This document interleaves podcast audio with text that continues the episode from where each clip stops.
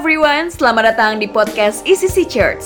Kami percaya saudara akan dikuatkan dan dibangun oleh setiap khotbah yang akan disampaikan. Let's be excited for the word of God. Oke, okay. so yes, sudah masih excited? Ya, banyak di luar sana yang udah nggak excited lagi, tapi saya berdoa supaya keadaan ini, pandemi ini cepat berlalu. Yo, bilang kiri kanannya, so happy to see you here. Saya senang lihat kamu di sini. wow, ya hari ini saya mau share dengan satu judul What Profit Is It? Atau apa untungnya?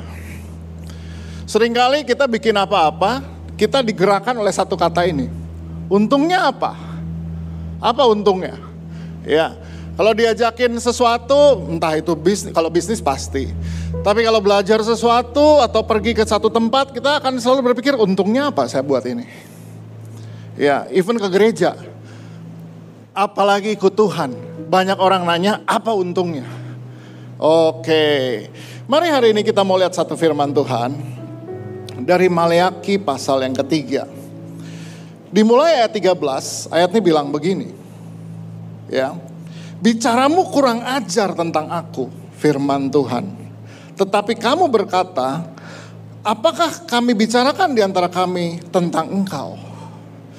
Jadi Tuhan menegur umat Israel dan bilang bicara kamu kurang ajar tentang aku. Terus orang Israel tanya, emang kami ngomong apa soal Tuhan? Jadi saudara dalam hidup nih kita nih sering ngomongin Tuhan. Ya. Kita sering ngomongin Tuhan. Ngomongin Tuhan tuh bisa yang positif, bisa yang negatif. Positif, oke. Okay. Kapan kita ngomongin Tuhan positif? Khususnya ketika kita baru kenal Yesus. Nah, saya nggak pernah lupa peristiwa saya pertama kali kenal Yesus sebagai Tuhan dan Juru Selamat pribadi.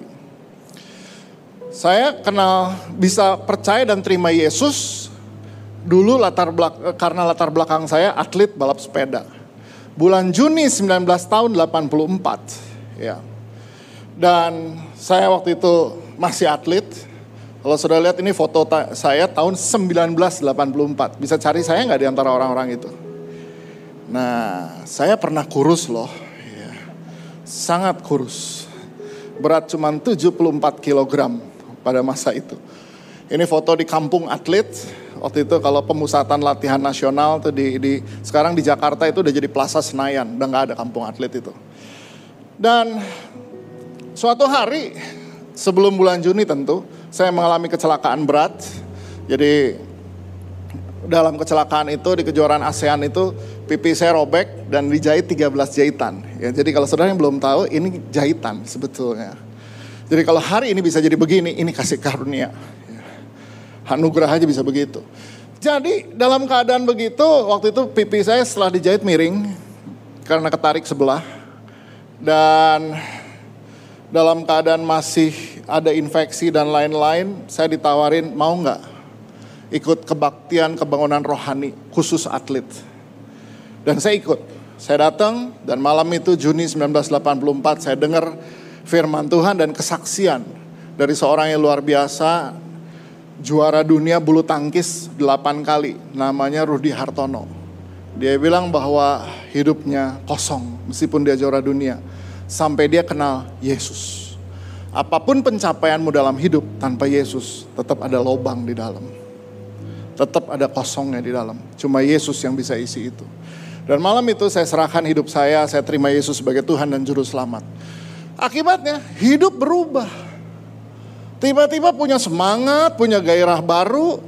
Dulu setiap hari minggu saya berantem sama mama saya. Karena mama saya suruh saya ke gereja dan saya nggak mau. Jadi sejak Juni 1984, by the way mama saya kenal Yesus terlebih dahulu tahun 1981. Jadi dia selalu berdoa buat suami dan anak-anak. Jadi kalau saya disuruh ke gereja, saya nggak mau. Jadi itu yang bikin saya berantem sama mama saya tiap minggu. Dan setelah Juni 1984 perubahan terjadi, saya justru ke gereja dan nggak pulang-pulang dari gereja. Berantem lagi sama mama saya gitu Jadi salah ya, ke gereja salah nggak pulang-pulang dari gereja salah. Oke, karena saya begitu excited tentang Tuhan. Semua persekutuan saya ikutin. Persekutuan apa kek saya ikutin. Kebaktian, kebangunan rohani apa pun saya datengin. Gereja dari pagi sampai sore nggak pulang-pulang. Kenapa? Karena excited tentang Tuhan. Nah, jadi di sekolah saya penginjilan. Nggak bisa nginjil. Sekolah saya dulu di Taruna Bakti, Jalan Riau.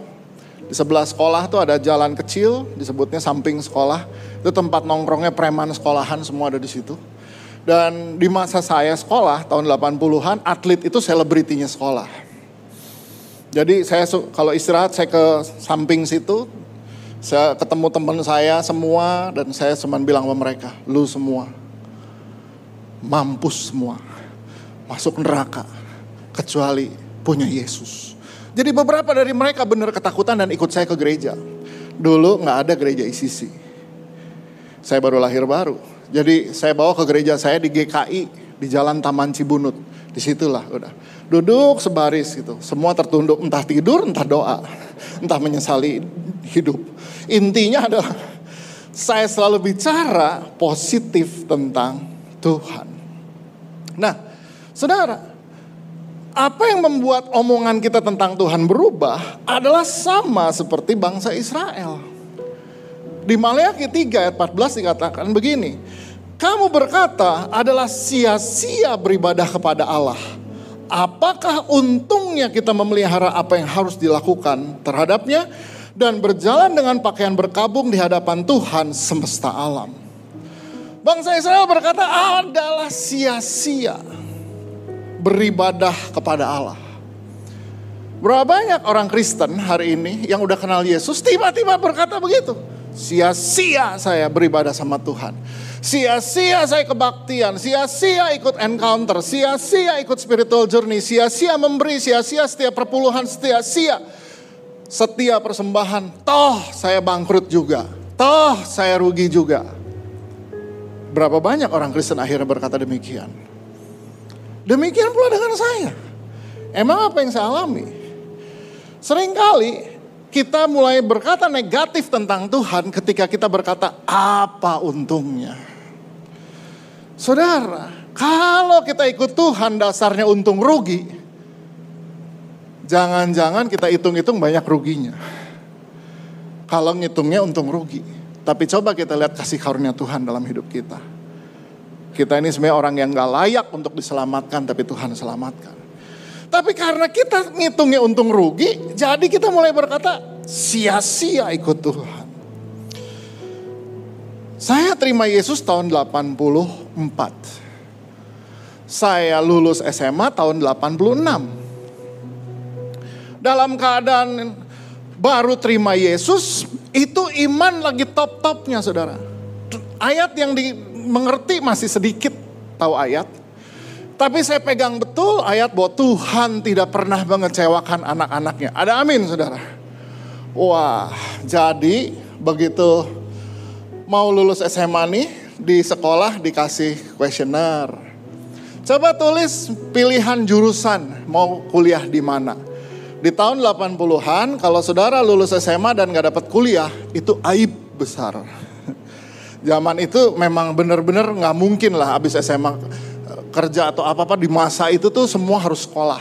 Ya, tahun 80-an. Nggak ada pilihan sekolah lain selain masuk universitas di masa itu. Tahun 80-an. Jadi karena iman saya besar. Saya tulis dan saya pegang firman Tuhan gak pernah mengecewakan anak-anaknya. Tuhan tidak akan mempermalukan orang-orang yang berseru kepadanya. Jadi disuruh tulis pilihan satu apa? Saya tulis eh, pilihan pertama seni rupa ITB. Pilihan kedua seni rupa ITB. Pilihan ketiga seni rupa ITB. Guru saya nanya, Nala, tiga pilihan kamu pilih cuma satu sebenarnya ini. Saya bilang begini, karena kita tidak boleh mendua hati Orang yang mendua hati tidak tenang hidupnya. Kalau beriman satu aja. Ya tapi kamu harus punya cadangan. Punya cadangan berarti belum beriman. Karena Tuhan menjawab doa umatnya. Wow. Saya injilin gurunya. Wah, pokoknya sikat. Termasuk guru agama saya. Sampai marah besar dia sama saya. Waktu lulus dia nyalamin saya, dia tanya. Nah, apa yang mengubah hidup kamu? Dulu saya anak yang selalu uh, kena disiplin dan lain-lain. Karena ngejago di sekolah kan gitu. Tiba-tiba berubah. Jadi taat aturan, jadi nggak pernah nyontek gitu kan. Tiba-tiba berubah kan dari anak tentara yang yang berandalan di sekolah kok berubah gitu guru agama dengan lemah lembut bilang, Nala, kamu luar biasa sekali. Dua tahun terakhir ini ibu lihat kamu berubah. Itu karena Yesus, Bu. Ibu juga, meskipun ibu guru agama, ibu harus lahir baru. Mau marah lah dia. Aduh, kurang ajar ya waktu itu. Tapi itulah orang semangat. Jadi waktu saya mulai daftar, beli formulir, daftar ke ITB, saya mulai semuanya, bimbingan tes, saya tenang setengah mati karena saya tahu Tuhan besertaku. Gadamu dan tongkatmu, itulah yang melindungi aku. Orang lain mah keringet dingin kalau suruh tes masuk, saya enggak lah. Tuhan besertaku, Immanuel. Wah udah. Waktu tes selesai duluan gitu kan, tenang, lihat kiri kanan. Wah panik kan semua, nah, makanya punya, milikilah Yesus. Di zaman itu kalau pengumuman tes masuk universitas itu kan belum ada internet, belum ada yang lainnya. Jadi orang harus cari koran.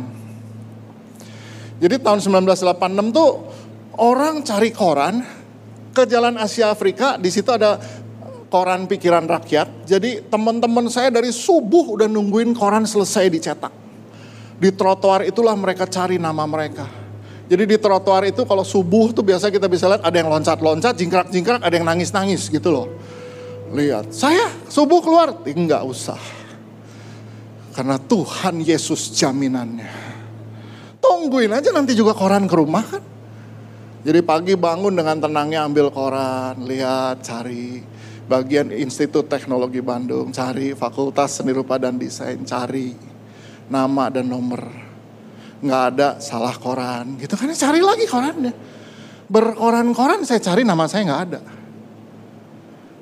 Baru saya sadari di hari itu langit runtuh menimpa saya. Tiba-tiba saya sadari kenapa yang saya percaya kok gagal semua?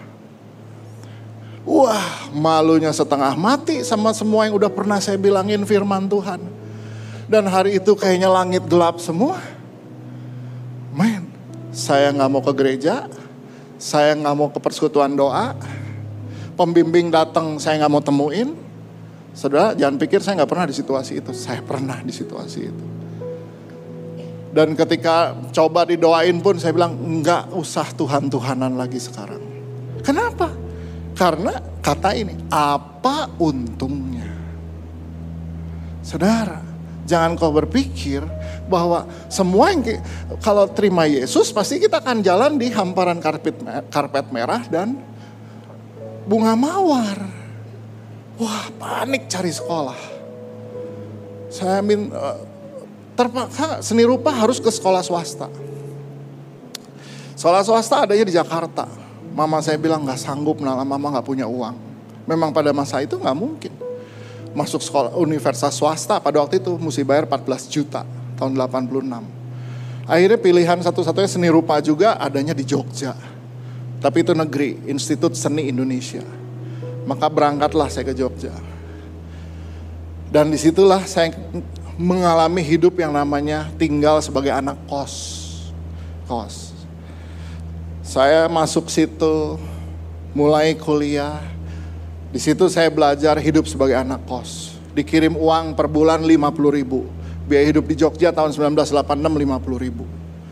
20 ribu untuk bayar kos, kamar kos. Sana ada yang kayak kamar kos 20 ribu ya, ngalah, 20 ribu waktu itu. 15 ribu untuk bayar rantangan. Rantangannya datangnya pagi sama sore. Jadi kalau makan pagi apa? Makan sisa semalam atau besok kemarin saya ngerasain hidup prihatin. Kamar kos di kos-kosan saya, kalau mandi mesti duluan. Sebab kalau nggak air di toran habis.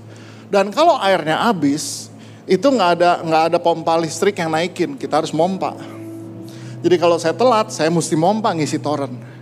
Jadi dulu, wah badan sih agak rembo gitu ya, karena telat gitu kan. Woi, dan di situlah saya belajar untuk pertama kali dalam hidup saya perpuluhan. Udah 50 ribu, perpuluhannya berapa? 5 ribu, sisa 45 ribu. Kalau ke gereja kasih persembahan berapa? Entah 1000, entah 500. Jadi sebenarnya saya bisa pakai uang cuma 40 ribu. Jadi di situlah saya belajar hidup satu tahun. Di situlah saya ketemu persekutuan mahasiswa. Di situlah di Jogja itulah saya yang kenal yang namanya pemuridan. Di situlah saya tahu bahwa karakter saya buruk banget sebetulnya. Di situlah saya belajar makan apa adanya. Bisa makan sayur, bisa makan dan lain-lain, lain-lain, lain-lain. Di situlah saya belajar. Makan apa adanya. Rantangan 15 ribu datang dua kali. Sudah bisa bayangin isinya apa. Kadang-kadang kan sopnya juga kan kalau dilihat sop apa ini ya seperti kapal di tengah lautan yang luas gitu kan. Tapi itulah makanan saya. Saya masih ingat kalau teman saya ada satu tuh dari Sulawesi Utara sering dikirim mamanya makanan. Suatu hari dia dikirim makanan daging kaleng itu tuh apa yang mereknya apa? Maling. Nah itu tuh. Dipotong, digoreng itu masuk ke kamar saya aromanya.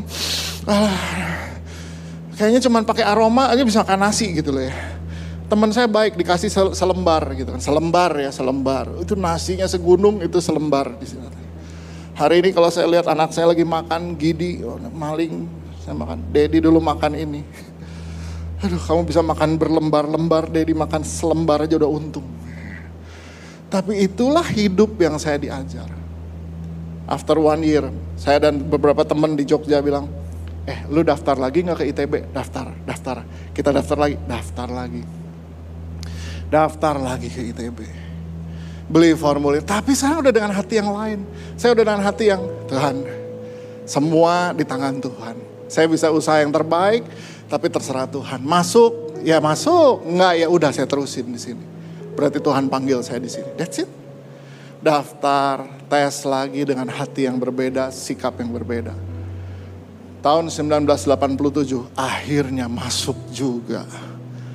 Aduh, itu hari kayaknya the best day in my life. Gitu Wah, terima surat tanda keterima oh, di koran udah ada, terus suratnya datang ke rumah, daftar baru jadi mahasiswa. Ya, ini foto saya zaman mahasiswa, not bad ya. Gitu ya. Di masa itu, yes, aduh. Dan, dan saya mulai dengan kuliah saya. Jadi saya belajar lihat kita ini sering kali jadi marah-marah sama Tuhan, kecewa sama Tuhan karena kita berpikir apa untungnya. Saudara, Tuhan bukan mau kasih untung, tapi Tuhan mau kasih berkat. Itu lebih besar daripada yang kau bisa pikirkan. Saya bersyukur masuk di tahun kedua. Karena saya udah lewat semua proses dulu. Lewat dibentuk Tuhan dulu satu tahun. Dan masih terus dibentuk juga. Karena kita sering kali berpikir, apa untungnya ikut Tuhan kalau gini-gini. Makanya pandangan kita suka beralih. Sama kayak orang Israel. Orang Israel karena mereka ngalamin udah ikut Tuhan, beribadah sama Tuhan. Tapi hidupnya gini-gini aja bahkan mungkin lebih buruk dari yang mereka lihat di luar. Di, orang Israel berkata di ayat 15. Oleh sebab itu kita ini menyebut berbahagia orang-orang yang gegabah Bukan saja mujur orang-orang yang berbuat fasik itu, tetapi dengan mencobai Allah pun mereka luput juga. Jadi sering kali karena hidup kita, kita berpikir nggak ada untungnya ikut Tuhan. Mulai keluar statement berikut adalah mending jadi orang dunia. Waduh, sering kali statement kita berkata mending jadi orang dunia. Mending kayak orang-orang di dunia ini. Wah, sering kali kita berpikir demikian.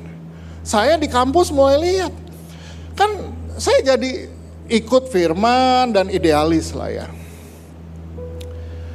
Jadi liatin teman-teman saya yang nyontek kalau ujian dan lulus. Saya nggak lulus. Karena kan nggak mau nyontek.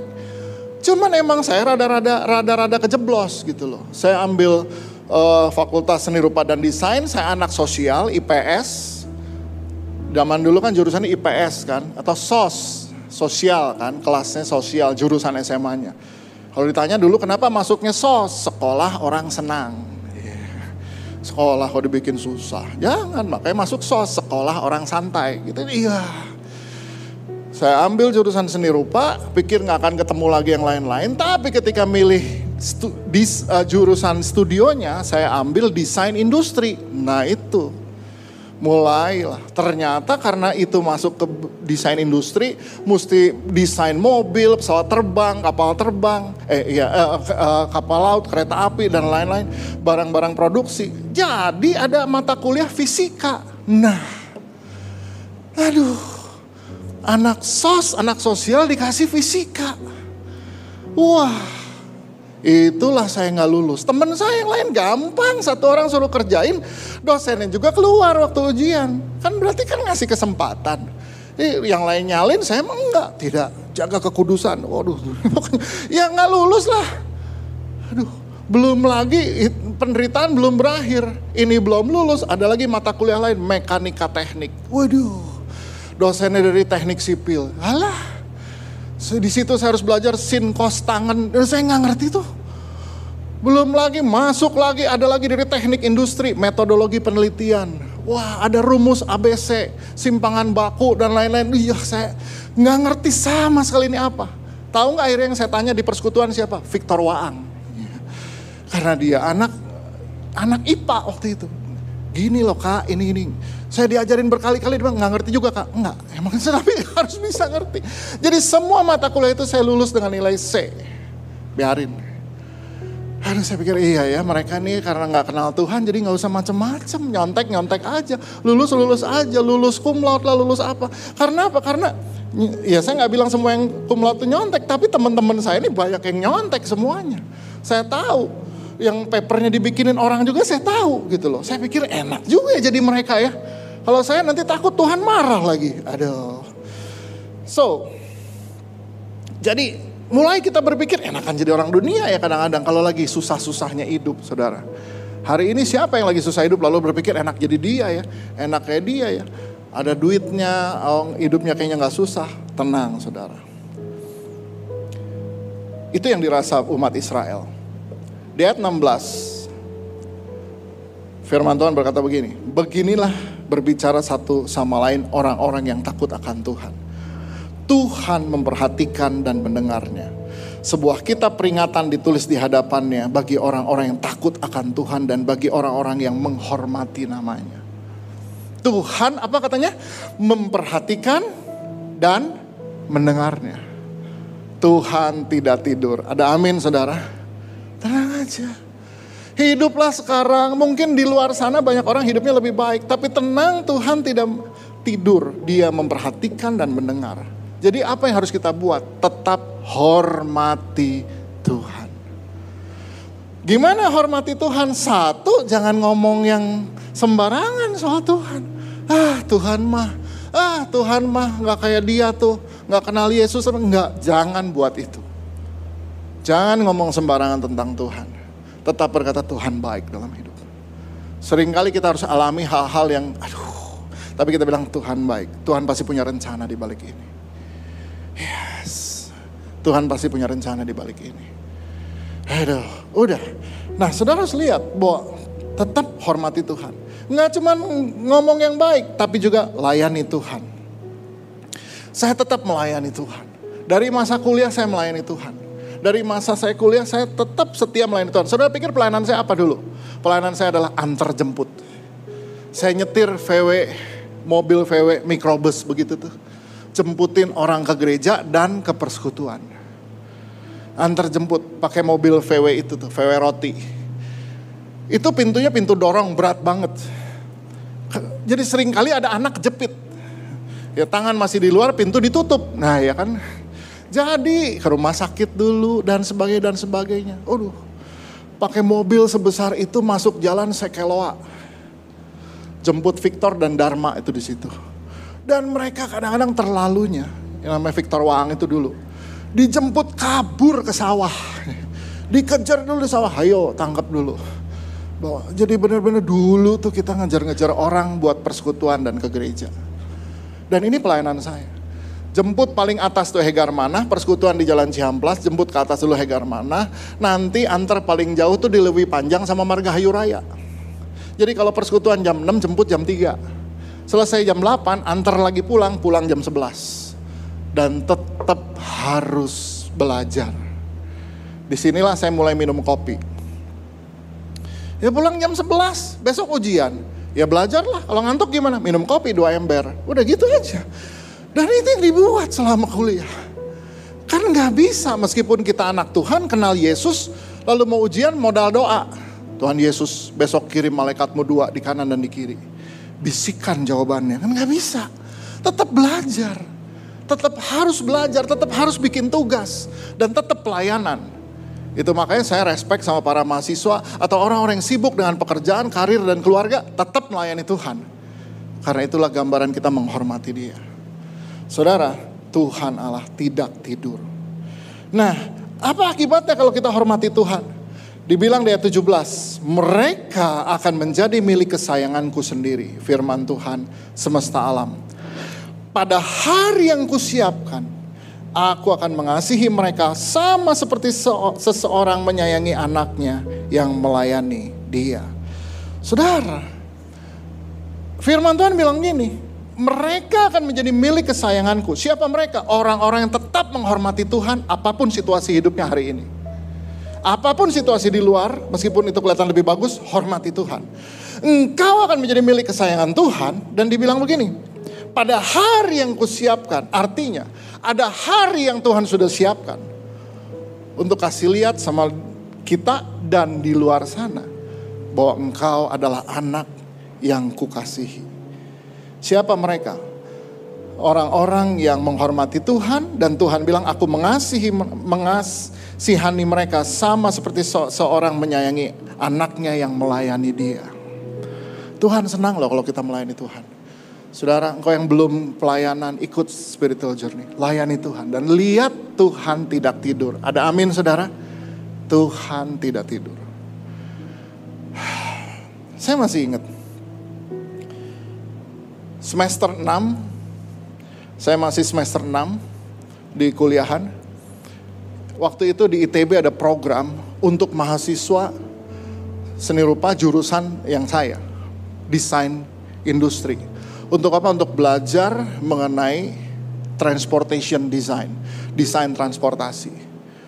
Dan untuk itu ITB akan kirim 13 mahasiswa. Ke mana? Ke Jepang untuk belajar transportation design. Tuhan tidak tidur. Saya satu dari 13 yang dikirim ke Nagoya dan Tokyo. Di tahun 1989.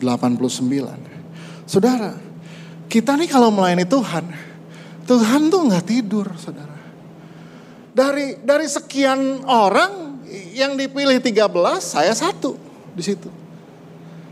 Sudah jadi saya bilang iya ya Tuhan nggak tidur. Tetap hormati Tuhan, setia layani dia. Situasinya kayaknya oh enakan dia. Enggak, ada waktunya nanti. Tuhan mengangkat engkau dan meninggikan engkau. Oh iya, puji Tuhan. Jadi jadi saya belajar, iya juga, benar juga. Tungguin aja. Waktunya akan tiba. Waktunya akan tiba. Dan dan ini pengalaman ini mengubah cara pikir saya soal Tuhan. Iya juga ya. Benar, setia aja sama Tuhan. Dan saya udah ngalamin berkali-kali. Hari ini mungkin kau dicurangi orang, ya, lagi ditipu orang, tapi jangan salahkan Tuhan. Tetap setia dan hormati Tuhan. Kalau engkau melayani, tetap layani Tuhan. Ada waktunya. Ada hari yang dia siapkan. Ada hari yang dia siapkan. Untuk dia mengangkat dan meninggikan engkau. Makanya saudara, ikut Tuhan itu harus seperti yang Tuhan Yesus bilang. Matius 22 bilang begini. Di ayat 37. Jawab Yesus kepadanya, kasihilah Tuhan Allahmu dengan segenap hatimu dan dengan segenap jiwamu dan dengan segenap akal budimu. Itulah hukum yang terutama dan yang pertama. Tuhan mau kita mengasihi dia dengan hati, dengan jiwa, dan dengan akal budi. Kenapa kita di gereja ada dengar firman, ini akal budi kita lagi terima. Tapi waktu kita menyembah Tuhan, memuji Tuhan, kita gunakan jiwa kita. Harus ada emosi. Jadi kalau nyanyi jangan cuman buka mulut, harus pakai emosi. bilang Tuhan aku sayang engkau. Kalau, saya bilang sama istri saya, saya harus bilang sama istri saya tiap pagi I love you honey. Itu harus pakai emosi. Nggak bisa I love you honey, nggak bisa begitu. Harus pakai emosi gitu. I love you honey. Itu harus harus pakai pakai pakai emosi. Sama. Tuhan juga mau dikasihi dengan segenap hati. Artinya Tuhan tuh di hati prioritas. Segenap tuh apa sih? Ini bicara juga prioritas. Saya kalau ditanya hati saya nomor satu isinya siapa? Yesus. Loh istrinya di mana? Nomor dua. Tahu kok di, di hati istri saya juga di hatinya Kak Evi. Saya nomor dua. Nomor satu siapa? Yesus. Kenapa? Karena hati kita memang sepenuhnya buat Tuhan. Hati, jiwa, dan akal budi. Artinya mengasihi Tuhan harus pakai akal budi juga, pakai otak. Di masa pandemi ini ketika orang takut ditemui, takut datang ke home cell, apalagi di awal-awal PSBB. Orang nggak ada yang berani ke mana-mana. Gereja juga tutup kok kita. Tapi orang mau diajak goes, ya udah. Jadi gimana saya ketemu orang? Ya goes aja. So dan itu berlanjut sampai hari ini. Saya bersyukur dari komunitas bersepeda yang kita punya, berapa jiwa bisa ada di situ. So saudara, mari. Itu caranya pakai akal budi dong. Kalau orang nggak bisa dijangkau begini, gimana caranya lagi yang lain? Nah, mari saudara. Ayat terakhir. Maleakhi 3 ayat 18 bilang begini. Maleakhi 3 ayat 18 bilang begini. Maka kamu akan melihat kembali perbedaan antara orang benar dan orang fasik. Antara orang yang beribadah kepada Allah dan orang yang tidak beribadah kepada Allah. Sudah lihat, Firman Tuhan bilang begini, kamu akan lihat perbedaan antara orang benar dengan orang fasik. Maksudnya apa sih orang benar dan orang fasik? Orang yang kenal Tuhan dan yang tidak kenal Tuhan. Orang yang kenal Yesus dan yang tidak kenal Yesus. Nah, dia bilang juga begini, antara orang yang beribadah kepada Allah dan antara orang yang tidak beribadah kepadanya. Maksudnya, bisa aja orang ini kenal Tuhan, kenal Tuhan. Tapi yang satu mau beribadah, yang satu ya saya mah cukup kenal Yesus aja lah. Nggak mau macam-macam. Ada bedanya hidupnya? Ada. Dan firman Tuhan bilang, kamu akan lihat bedanya. Kalau dibilang lihat bedanya tuh bukan nanti di surga. Lihat bedanya sekarang. Lihat bedanya sekarang. Puji Tuhan. Saudara perlu melihat perbedaan itu hari ini. Kita kan udah sekarang nih di zaman sosial media ini di uh, kita punya banyak grup di WhatsApp kita atau di yang lain. Ada grup alumni SMA, ada grup alumni uh, angkatan, ada grup alumni apalagi alumni taman kanak-kanak nggak ada ya. Kalau yang yang udah tua gini udah lupa temen taman kanak-kanaknya siapa gitu ya. Paling nggak alumni alumni SMA lah, SMP SMA sampai ke kuliah ya. Saya di situ saya bisa melihat perbedaan antara orang yang sungguh kenal Tuhan. Antara orang Kristen biasa-biasa sama Kristen yang sungguh-sungguh melayani Tuhan dan ikut Tuhan. Itu beda. Kelihatan banget. Kelihatan banget. Tuhan kasih lihat. Dan itu yang membuat hati saya juga selalu tergerak untuk beritain Injil, beritain Yesus. Jadi bukannya menghakimi, kalau lihat perbedaan, tapi justru punya hati buat ceritain siapa Yesus. Suatu hari ada seorang teman saya, saya masih ingat teman saya ini, teman SMP dan SMA. Uh, eh, kirim uh, message ke saya. Message soal apa? Soal sepeda sih. Dia kirim, nah ini kenapa ya roda sepeda gua kok kayak gini? Kayak apa? Dia kirim gambarnya. Saya lihat gambarnya, saya bilang ini bannya aja udah sobek, emang mesti ganti. Oh gitu ya Nal ya? Iya. Berapa kalau beli ban? Ada yang 250 ribu juga ada, 300 ribu juga ada, gak usah yang mahal-mahal. Dia bilang, ya 250 udah mahal Nal buat gue. Saya baca itu agak terdiam. Kenapa? Karena saya tahu teman saya ini. Dulu rumahnya di Jalan Supratman, buat orang Bandung tahu dong Jalan Supratman. Ya, ke sekolah diantar naik turun Mercedes Benz. Tahun itu saya tahu Mercedes Benz. Sampai hari ini juga Mercedes Benz tetap Mercedes Benz. Jadi saya ingat anak ini jauh kelasnya lebih tinggi. Saya dulu kalau diantar sekolah dari SD sampai SMP, itu diantar sama bapak saya pakai jeep tentara. Jadi saya sama adik saya duduknya di belakang, kan jeep tentara pakai terpal tuh. Jadi kalau di depan Torna Bakti, selain nggak usah parkir, kita memang cepet-cepet loncat turun berloncatan dari belakang bak jeep gitu loh. Sementara yang lain turun dari Mercedes gitu kan. Jadi saya dari dulu udah kecil eh, tapi saya lihat ini orang sekarang begini. Jadi jadi saya lihat gitu. Kenapa ya? Begitu susahnya hidup dia hari ini. Ya udah uh, saya bilang ah pastilah ada berkat Tuhan buat kamu. Dia bilang aduh Nal yang ada warung nasi barokah di sebelah rumah gua. Segitu susahnya hidup dia. Jadi saya bilang udah deh kamu pakai sepeda buat apa sih? Ya kadang-kadang gua pergi ke kantor naik sepeda buat ngirit ongkos deh. Oh oke. Okay. Ya udah saya beliin ban dua biji, saya kirim ke dia. Dia terima kasih, terima kasih. One day dia datang ke rumah saya, saya, saya tanya hidup dia gimana. Saya cuman bangun hubungan, saya pengen banget ceritain Yesus sama dia. Saya cuman pengen bilang sama dia, lu tahu hidup gua dulu kan kayak apa. Kalau hidup gua hari ini, itu cuman kayak Yesus. Cuman Yesus yang bisa bikin begini. Saudara, mungkin hari ini hidupmu lagi gak bagus banget. Mungkin hari ini hidupmu lagi, kayaknya kalau lihat keluar, bagusan dia yang gak kenal Yesus. Tapi percayalah akan ada harinya di mana kamu bisa lihat perbedaannya. Dan firman Tuhan udah bilang perbedaannya itu begini. Yang kenal Tuhan sama yang enggak. Yang Kristen biasa-biasa sama yang Kristen sungguh-sungguh itu ada bedanya. Jadi hari ini mau pilih yang mana?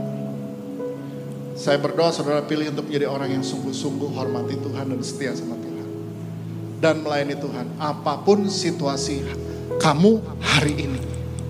Mungkin buruk banget. Tapi percayalah. Firman Tuhan bilang ada hari yang sudah dipersiapkan untuk itu. Dapat sesuatu pagi hari ini? Yes. Oke. Okay. Mari kita mau sama-sama berdoa, kita siapin hati kita buat perjamuan kudus. Kita mau siapin perjamuan kudus pagi hari ini. Tapi sebelumnya kita mau berdoa dulu. Ya. Haleluya Yesus. Berapa banyak di antara saudara berkata bahwa pagi ini firman Tuhan sungguh bicara buat saya. Dan ketika engkau rasa bahwa firman Tuhan bicara buat engkau pagi hari ini. Saya cuma mau mengajak saudara untuk ambil keputusan. Ambil keputusan. Ambil keputusan untuk tetap nggak bicara negatif soal Tuhan. Tetap memuji Tuhan, tetap hormati Tuhan. Dan kalau engkau belum pelayanan, layani Tuhan. Saya cuma bilang Tuhan tidak tidur. Ada amin saudara. Orang yang melayani dia, orang yang sungguh-sungguh menghormati dia. Tuhan gak tidur. Dia siapkan hari di mana engkau akan lihat. Bedanya yang Kristen biasa dan Kristen sungguh-sungguh. Bedanya yang kenal Tuhan dan yang tidak kenal Tuhan. Kau akan lihat itu. Itu nyata bedanya. Oh Yesus Tuhan. Saya percaya ini pesan yang khusus buat setiap kita yang mendengarkan. We pray that this message will bless you and build you. See you at the next podcast.